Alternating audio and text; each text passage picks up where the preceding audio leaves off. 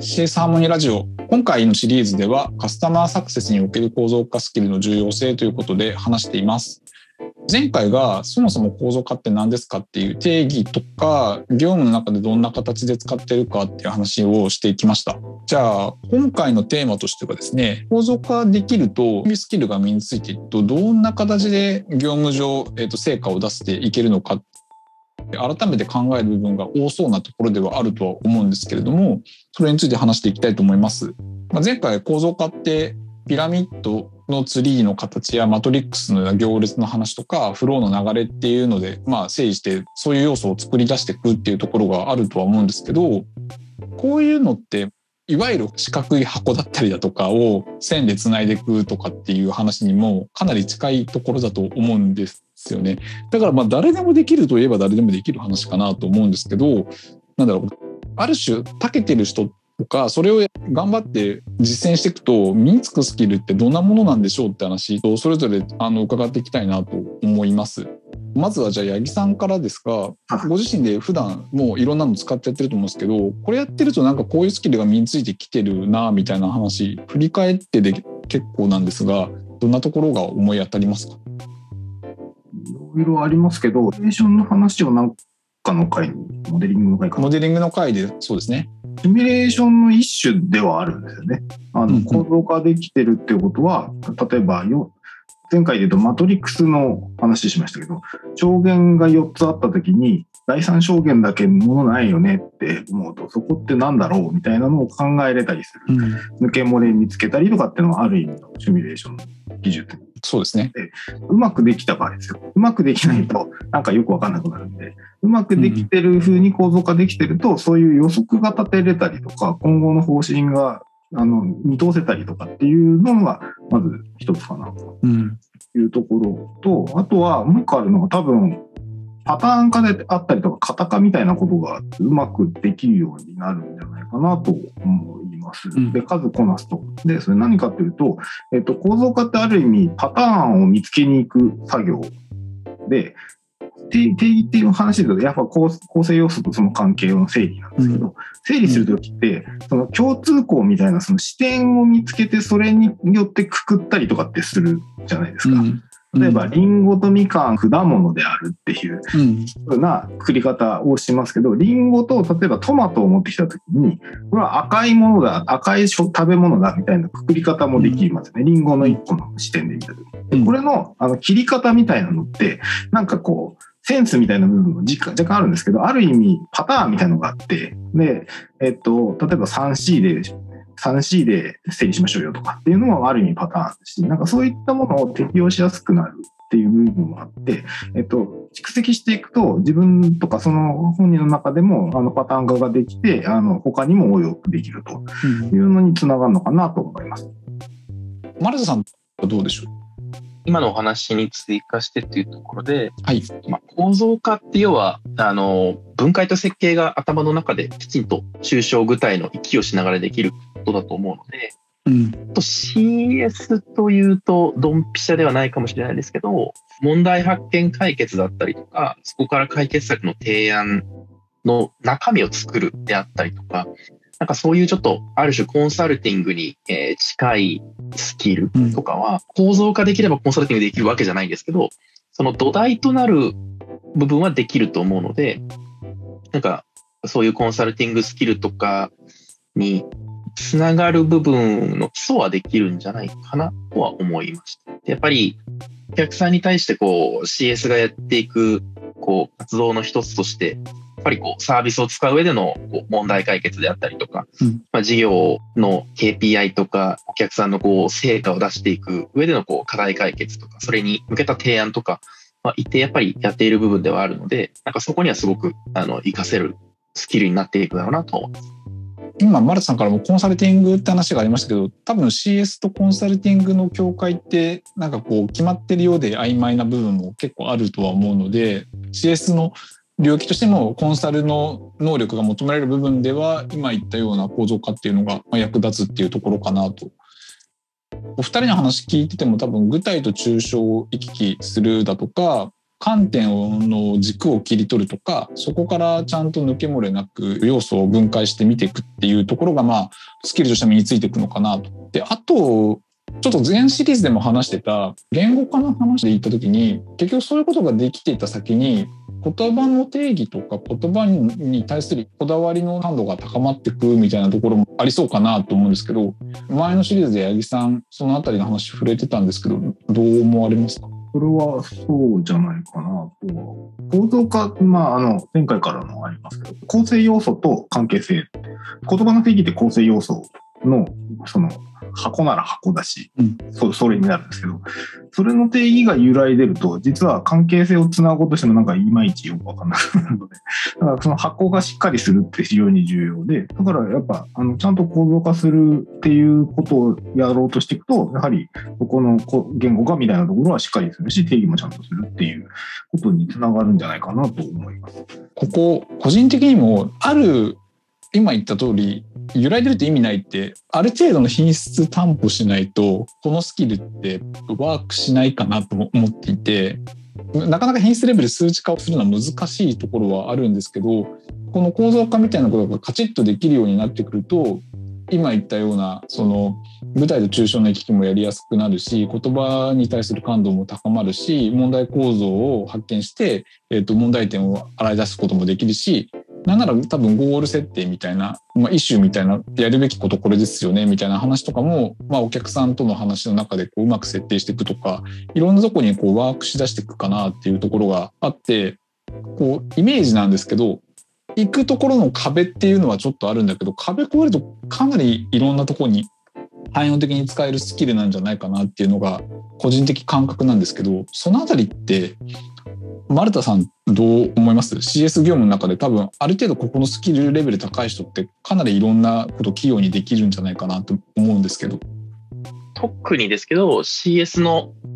えー、組織立ち上げだったりとかあの最初の戦略設計フェーズぐらいの時とかは、まあ、お客さんのやっぱり業務理解を深めていくとか、まあ、どう CS としてお客さんを支援していくうまくいくんだっていうこう更新の策定とかをやっていくタイミングは特になんかそういったこう、えー、きちんと物事の本質を見抜いていくとか、えっと、うん、そこにある壁をどう越えていくとか、どういうふうにこう、えー、業務を組み立てていくと成果が出やすいとか、なんかそういったあのことを考えるタイミングはすごく増えるので、うん、やっぱりそういう時にはすごくいろんな場面で、あの、ワークしますし、逆に言うと多分、CS 立ち上げフェーズのメンバーとか、あとはまあ、えー、CS の責任者クラスのメンバーとかは、えっと、こういったスキルがないと、この立ち上げだったり、チームの運営とか業務改善がすごく厳しくなってくるだろうなと思います。逆にそこでうまく仕組み化できてる人たちっていうのも一定のやっぱりスキルレベルがあってそれを活用してるっていうことかなとも今の話聞いてて思いますね。でまさに多分おっしゃった通りかなっていうところでこれまで話してきた、えーと、シリーズの話ともすごく密接に関係してると思っていて、えーと、何を言ってるかというと業務モデリングの話もそうですし言語化の話もそうだと思うんですけれども構造化ってこのやっぱり要素をつないでいくようなものかなというところがあるかなと思ってます。結局モデリングって我々の話の中だと、まあ、ある程度物事を理解する行為としてこう理解の仕方の、えー、っと捉え方とかこう作法とか手法みたいなところの話をしてきていてその中で自分の頭の中でいかにそこを深掘っていくかっていう話かなと。でそれを今回の構造化で多分形にしていくと、まあ、その中でお客さんが、えっと、分かりやすいとか理解しやすい形っていうのを作り出せるので自分たちの思考の深掘りっていうのをある種こういう形として表現しましたっていうところで非常にこう機能するスキルかなと。でそこから先じゃあその表現したものって多分それだけ見せても分かりづらいんでお客さんのコンテクストとかをこうちゃんと踏まえた上で説明していくっていうところがやっぱ言語化の中では大事な部分でそこは全シリーズでかなり話してきた内容だと思うんですけど、まあ、そういったところで言うとこの辺りのこうモデリングの、えー、と話と構造化の話と言語の話っていうのはかなりま密接につながっているところでかつビジネススキル的にはベーシックだけどすごく大事な部分かなというふうにここまで話してきて改めてなんか感じるところですね。うん。八木さんからあります？あの、逆説的な話をする。あの、うん、このポッドキャストモデリング大事だよねって話と、顧客理解大事だよねって話を CS にとってっていう話をしてますけど、うん、なんかそれって若干腑に落ちない部分はあるかなと、あの説明されないと思ってるんですけど、うん、構造化ってどうなんですかね？構造化っていうものって CS に結構重要かなと、個人的には思るんですよ。で、なんでかっていうと、まあ、CS じゃなくてもいいんですけど、CS も特にかなと思ってて、言い方を変えると、何にも構造化されてない状態で、えっと、カスタマーサクセスうまくいきますかって言われたらちょっと疑問があって、構造化されてないものを提案されてお客さんが納得しますか？まずその1。で、その次に、えっと、構造化されてないのに、えっと、例えば組織 CS 組織としてあのいろんな人が同じような品質担保できますかっていうと構造化できてないんですよ。ぐちゃぐちゃな状態でって 言った時にどうですか？丸田さん。どう思います？それはだいぶ厳しいと思いますね。なんで多分少なからず構造化って絶対していかないといけないものなのかなと思いますね。うん、で、そういう意味で、あの、モデリングって少しその構造化を補助するというか強くするためのものなので、うん、なんかそういう意味合いの関連性なのかなとちょっと思って聞いてました、堀さんの話。僕はうまくちょっと言語化できなかったんですけど、まさに多分そういう部分が大事かなと思ってて、構造作んないと仕組み化できないよねっていう話なんだろうなっていうところで、でですね、少し視点を変えて、じゃあ皆さんどういう観点で構造化やってますか？言い方変えるとどういう要素分解してますかみたいな話かなと思ってます。でこれ多分 CS の業務の中でいろいろあるかなとは思うんですけれどもまず一般的な話の内容からいくと構造化の観点としては、えっ、ー、と、八木さんからもちょっと例でいくつか出してもらったものが当てはまるかなと思うと、まずはやっぱり KPI ツリーみたいに品質分解する構造化みたいなのはかなり業務的には使うかなと思っていて、まあ、これが一つ大きいかなと思います。で、あとはコミュニケーションをしやすくするとか、コミュニケーションを円滑にするには、まあ、先人の知恵を生かしたフレームワークを使って構造化していくっていう、まあ、フレームワーク自体は構造化のもうすでにテンプレだと思うんですけど、まあ、そういうふうにテンプレートによって構造化していくっていう話もあれば言語化の話とかもそうなんですけど相手がどう考えてるかみたいなこの思考でモヤモヤっとしたものを形にしていく構造化みたいなところもあるかなっていうので主になんだろうなこう性的な話の要素っていうのをかなりこう構造化する観点ではいろんなところでこう例が出てきたと思うんですけれどもここからは八木さんが専門なんで少し聞いていきたいんですけど、えっと、この性的な構造だけだと多分構造化としては捉えるのがちょっと難しいなと思ってるのがフローなんですけど、うん、これ構造の形としてはフローもみんな使ってるって言ってたんですけどフローって動的なのでこの辺の構造をどう捉えて考えていけばいいのか。構造化より若干広い話をしますけど、うん、構造モデルあの、はい、参考になると思って、構造モデルっていうののもう一個上にモデルっていうのがあってでモデルの中を構造化すると えっと、構造モデルと振る舞いモデルとあとは、えっと、機能というか、えっと、役役割というか目的のモデルみたいな、まあ、3つぐらい大体言われてるんですね。特にシステムを考えるときテムであったりとかソフトウェアであったりとかっていうものを考えると、まず構造面。構造面って言ってるのは、堀さん言ってくれた通りで、その場のスナップショットみたいな。例えばパソコンであると、デスクトップだったらディスプレイとキーボードとマウスと本体みたいな、そういったものがあの構造の静的な状態。で、えっと、振る舞いっていうのは、それらがどう動くのか例えば、パソコンで Windows とかだとボタンを押すと、あの、ウェルカム画面が出てきて、パスワード入力するとかっていう処理的な作業が書かれるのが、えっと、振る舞い名のモデリングです。で、あと機能っていう面は、一体これは何のために使うのかっていう目的の方を考えていく側面を持っていて、例で言うと、ポッドキャスト撮りますみたいな目的があって、そのためにあ我々今、ズームで撮ってますけど、ズームっていう手段を使ってやりますみたいな関係性を整理していくっていうのが目的面というか機能面みたいな。で、構造モデルって基本的には、えっ、と、静的なものを捉えます。で、えっ、と、扱いが厄介なのがフローってやつで、あの、基本的に多くの場合は、振る舞いで書かれるところがあります。で、プロセスモデルの時に、えっ、と、振る舞いのモデルと、えっ、と、構造のモデルが実は混ざるというのが言われています。学術的なちょっと話になっちゃうんですけど、あの、一番領域が大きいところで言うと、あの、ユニバーサルレベルっていうのがあって、例で言うと、企業でいうところの営業と、例えば製造業だったら製造がいて、えっと、調達がいて、みたいな関係性が書かれる業務フローでいうと。例えば営業が営業してきて、部品買ってき、調達が買ってきて、えっと、製造して、えっと、販売しますっていうのがユニバーサルレベルって言われます。うん、まあ、大体どの会社も一緒でしょみたいなぐらいのやつ。ああ、だからユニバーサルなんですね。そうです。で、そのレベルのやつは、あの、実はフローで、あの、振る舞いで書かれます。時間の関連がそこに入ってくる感じで書かれます。で、一個下がると、ワールドリーっていう領域があって、ワールドリーっていうのは、その営業の中の業務を少し開いた上で、あの、各例えば企業ごとにちょっとずつ違うと思うんですよ、営業の仕方って。あの、例えばホリゾンタルのサーでやってるとこと、バーティカルのサーでやってるところは営業の仕方多分違うはずで。っていうところの違いのところまで踏み込んだやつっ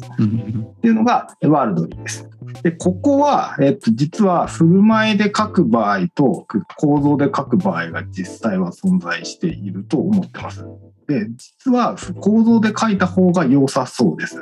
なんでかっていうと、作業まで落ちてないレベルなんですよ。例えば見積もりの中はどういう構造をしてるのかみたいなところが、えっ、ー、と、書かれるべき。あこの辺、べき論の話なのでちょっと難しいんですけど、あのそういう話です。で、さらにもう一個下に、えっ、ー、と、アトミックっていう領域があって、アトミックはもうあの作業レベルです。なんで、えっと、例えば、あの、各担当がどういう作業をしてきますかっていう領域になるので、これ完全に、ここはもう時系列こういう手順でやりますっていう処理みたいなところで、えっと、書いていくような領域にうん、フローって言った時にどこの領域の話をすべきなのかっていうのは非常に難しい。あの例えばカタカの話をしようとすると多分ワールドリーで話した方がいい。なんでかというと、えっと、処理の領域で話を、フローの話をすると、実は振る舞い面って、えっと、パターン化しづらいんですよ。うんうん、あの動作なんで、ダイナミックじゃないですか、動いちゃうんで、あの同じことになりづらい部分があります。で、構造面って同じになるんですよ。だからパソコンって一緒じゃないですか。大体構造。うん、でその領域だとあんまり差がないんですけど、あの流れてる処理って変わったりするんですよ。Windows がアップデートされちゃうと、あの起動の仕方変わったりすると思うんですけど、まあ、あのアプリが変わったりすると思うんですけど、あれって振る舞いが変わってるんですね。あの構造は変わってないけど。なので、えっと、型化とかそういう話をすると構造の方が向いているフローを記述しようとした時、プロセスを記述しようとした時は、ワールドリーのところは構造で書いた方がいいかなという。で、我々が、えっと、プレップモデルというのを使っているのは、ワールドリーの領域を構造で書く。あのその辺の領域をやってますっていう。ありがとうございます。回確認しながら喋りたいなと思うんですけど、まずはこのフローみたいな話はこう構造の話と振る舞いの話っていうのがま混ざることが多くてでこれを意識して区別しないとまずいけないっていうところが前提にありつつ構造としてのフローっていうのは構造化の中の対象だけれども振る舞いに関しての多分フローっていうのはまた構造形が要は流れみたいなところ、うん、まあ、本当にフローの話になっていくっていうことですよね。そうですね。ただ業務っていうか我々の仕事の中もそのフローっていうのを捉え方3階層で分けると理解しやすくなるのかなと。 Universal Worldly Atomic だと思うんですけどこれ多分 CS 文脈に置き換えて考えるとユニバーサルって言ってるのはいわゆるオンボーディングしてサクセスにするとかっていうそれぐらいのフェーズのいわゆる一般的な形ですよね。はいはい。CS の活動だと普通にこういうことやるよねみたいなやつがユニバーサルっていうので、まあ、業界常識みたいなところの話なのかなと思っていて、で、これはもう別に構造的にもそうだし、これがいわゆる本当のフローの構造だと思うんですね。うん、そこはもうそういうものでしょっていう形で規定されるので、で、一方でそこからワールドリーになると個別になりますって話があったんですけど、結局 A 社のオンボーディングフェーズやサクセスフェーズの中ってどうなってるとか B 社どうなってる C 社どうなってくってなるとここに関してはそれぞれ手順が違うから、えーと、多分パターン化しづらいっていう話があるのかなと思っていてでここを構造で整理すると良いですよっていうのが研究の中でも言われてるっていう話なのかなと思ってたんですけど、ここまでは大丈夫？合ってますか？その通りだとで、一般的にはですね、あの、フローって言った時に振る舞いを捉えやすいっていうのがあるので、これも言われてる話で、なんでワールドリーが大事って言われるかというと、えっと、ユニバーサルからアトミックに急に落ちるっていうのが、うん、あの問題としてあるんで、真ん中ちゃんと考えようねみたいな話が 出てくる。これでもまさに我々が顧客理解で言ってた話で、結局、抽象と具体の話みたいな部分とかで言ったときに、ゴールとかこう目的みたいなところっていうのは大きくやってもそこから実際に移す時になんか急に細かくなるみたいな話とかってこう流動設計むずいっていうところの話だと思うんですけど研究してる領域だとちゃんと3階層に分かれているって分けた方がいいっていう話ですよね。はい、で途中になっちゃいましたけどワールドリーの下にアトミックっていうのがあって作業レイヤーでこれは本当に行動的なものなのでまあえっ、ー、とここは構造化っていうよりは本当に手順だからもう流れを書くかその手順のやることをリストアップしてなんか書いていくみたいな多分そんな話なんかなというふうに思って聞いてると結局接合点のワールドリーっていうのが非常に構造化する上でも難しいんだけどこれを振る舞いとしてじゃなくて構造面で構造化できるっていうところが業務的にうまくいくとか業務を改善するポイントになってる肝でそこはプレップモデルっていう内容で我々アプローチしてるっていうところですよね。はい、だからそこの意味合いとか効果っていうのは構造化するところの非常に難しい部分に対してこう改善提案できますよっていうところをやってるっていうそんなことかなというところまでは分かってきたんですけど音声だけで言うとかなり難しい。けど混ざりやすい部分っていうのはあのすごくあるなとは思ってて辺の話で言うと CS の内容に照らさせて聞きたいんですけどマルサさん多分 CS やるときにカタカみたいな話あると思うんですけどこの辺のカタカの話の時に多分それってワールドリーレベルの要は業務のカタカだと思うんですがここでやっぱどんだけ記述していいとかどういうふうに書くべきかっていうのって結構現場で試行錯誤することが多いんじゃないかなと思ったりするところに振る舞いじゃなく構造を捉えていくっていうアプローチ入れるっていうのはカタカがうまくいきそうな気が個人的にはするんですけどそのあたりってどう思われますか？この3階層の分け方はすごく面白いですしあの今まで私もちょっと反省として感覚値でやっていたものがこういうふうにこうきちんと言語化されて分けることができたらより型化は進みやすいんだろうなっていうのはすごく思いました。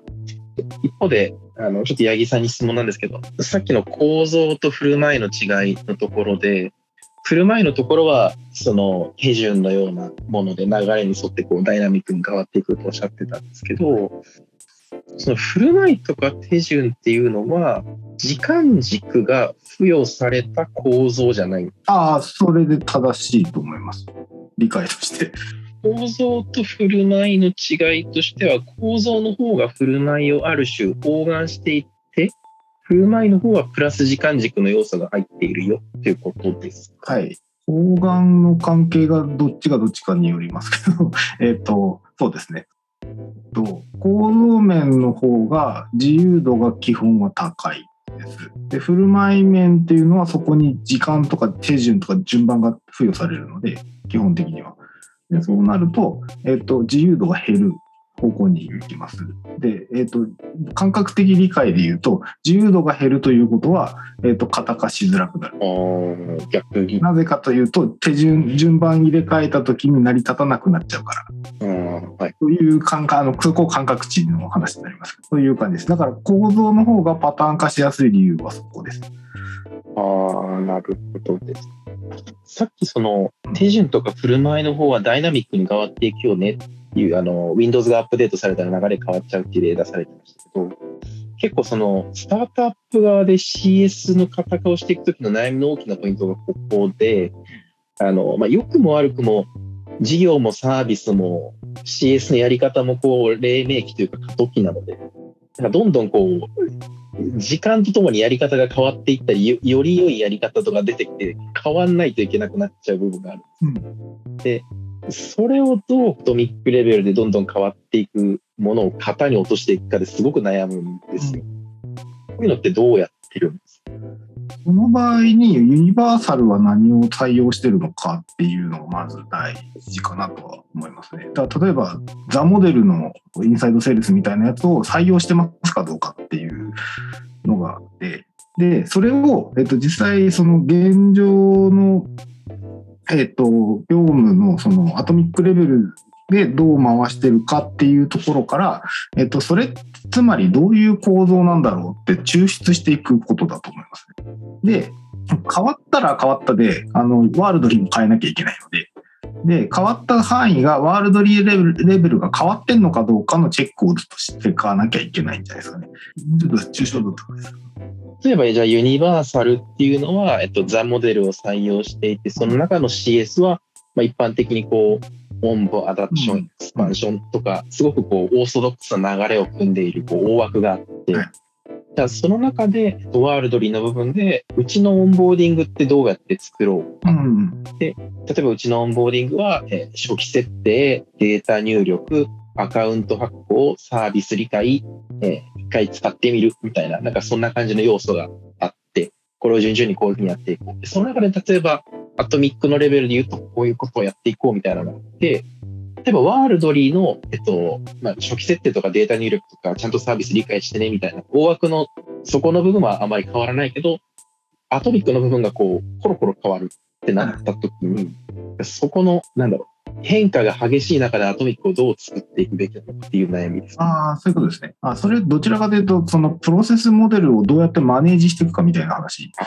だと思うんですけど、で、そこは、えっ、と、やり方多分いろいろあります。あの、毎回毎回アトミック部分を生成するのか、アトミック部分は、あの、ナレッジとして蓄積しといて、例えばチップスみたいな形、ノウハウのチップスみたいな形で、えっと、この場合こうですみたいなもののチップス種々を用意して、それをあの参照しながらやっていきましょうとか、チームとしてそのノウハウを、あの、えっと、暗黙知を暗黙知として共有していくとかって多分いろいろやり方はあると思うんですけど、そういう感じですね。アトミックは多分変わっていくのは必然だと思うので、毎回毎回多分設計が必要ですし、えっと、やりながら変えなきゃいけない部分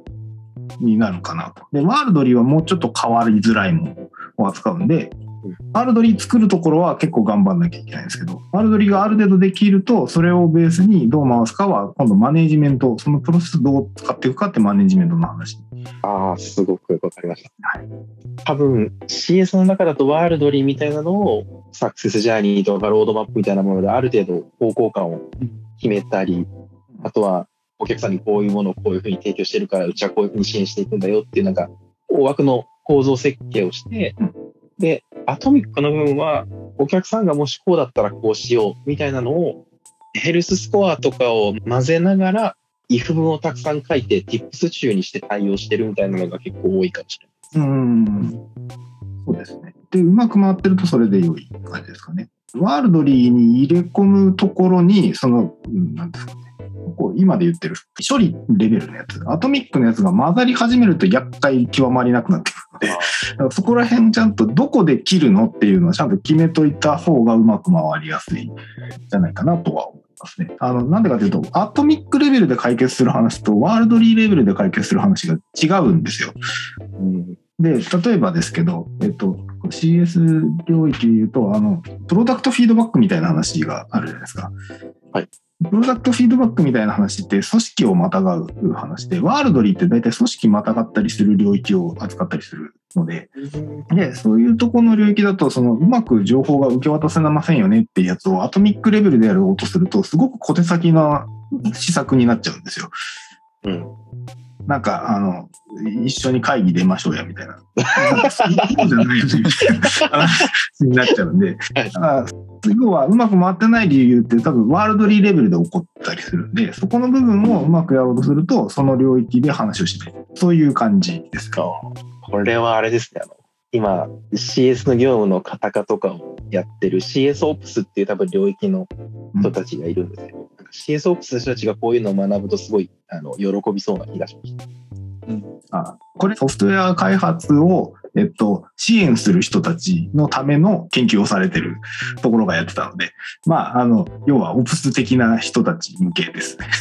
ああ、そうなんだ。逆説的な質問しちゃうと振る舞いって時間軸の影響を受けるっていうことだというふうに理解したんでそれだと構造って時間軸の影響を受けないと言えるのかなと思ったんですけどただ難しいのは時間をそもそも時間軸を、えっと、構造としの一個の要素に入れ込んじゃうことができはします。えっと、時間そのものを要素として捉えることができちゃうので、そうするとある程度なんか構造っぽく見えちゃうんですけど、それただ、あの、えっと、言い方を変えると、箱の中に時間が書かれる場合があるんですよ。例えば、今、えっと、過去、現在、未来みたいなやつ。は、その中に時間が含まれるじゃないですか。うん、で、矢印の関係には時間はないんですよ。なんか矢印の関係性の中に時間軸が入ってると構造じゃなくて、それ振る舞いです。あ、よくわかりました。構造の中に時間って要素を入れ込めることはできるけれども、うん、基本構造っていうものを考えた時には時間っていう軸は多分影響を受けてないだと思っていて、うん、さっきのその型化しやすい話って逆になんかこの時間軸っていうのが結構厄介なんじゃないかなっていうふうにちょっと話を聞いて思ったんですけど新しいテクノロジーが生まれましたって言ったら、それによって業務とかの振る舞いが変わるっていうのが起きるじゃないですか。はいはいはい。なるほど。そうすると、それによって結局これまでは良かったんだけど、時間軸の変更を自分たちは知るつもりがなくても、うん、他が変えちゃって他がそれでいい変化を起こしちゃうと、追従をしなければならなくなるとか、そういう要素があって、型化が実は難しかったりするのかな変わりやすいのかなと思ったんですよ、ね、あそうですね。多分その技術が変わるみたいな話ってどっちかっていうとアトミックレイヤーよりもワールドリーレイヤーで起こった時に影響が強くなるんですけど、えっと、アトミックレイヤーで起こるやつって例えば自動化しますとか、うん、えっと RPA 入れて、えっと、Excel の入力作業を自動化しますとかはアトミックレイヤーなんですよ、作業なんで。レイヤーなんですけど、ワールドリーレイヤーになると、例えば AI を入れて、ここの業務とここの業務を連携しますみたいな話がワールドリーレイヤーになるんですけど、そうなった時って、えっと、作業レベルで考えてしまうと、実は、えっと、その、おえっと、堀さん言ってくれた通りで、影響がめっちゃいろんなところに波及するので、なんか破綻するんですよ。だけど、そこを PREP みたいな話で構造化した時だと、うん、要はその変化の影響があるとてその構造自体がこう変わりづらいんじゃないかな。なるほど、なるほど。それはその通りだと思います。 atomic layer 側で変わっている情報、条件は worldly 側には多分あんまり波及効果来ないので。で、結局 atomic ってプロセスしてる時にはもう多分振る舞いしかないじゃないですか、基本的に。うん、なので、時間軸必ずいる話だと手順であるので。ってなった時に、そこに関しての影響度は、まあ、必ず受けるって話だとしたら、さっき、あの、マルさんの質問にあった、結局影響を受けるところの対応の仕方って、今みたいにうまい最適解を見つけていくしかないってなると、やっぱりこう、えっ、ー、と、チップスとしてナレッジ共有するだとか、暗黙知としてみんなが持つようにするようなチーミングするとか、まあなんなら現場に権限移譲して、その目達成することはこれだからそれのやり方についてはアトミックレベルはもう裁量に任せますっていう、まあ、それでうまく回ればそれでいいんじゃないのかなそんな風にもたんですけど。その通りだと思います。なるほど。話を少し戻すと構造化の観点としては要素を分解してくるとかのパターンがいくつかあるところの話からちょっとプロセスってとこに行った時にかなり話が盛り上がったっていうところがあるので要素分解のパターンもともとは構造の中の話がありますと。じゃあこういう構造化って CS の業務だとどういうふうに具体的に使えるんだっていうところの話に次回はですね移っていきたいなと思います。はい、はい、ということで今回は以上としたいと思います。ありがとうございます。ありがとうございます。ありがとうございます。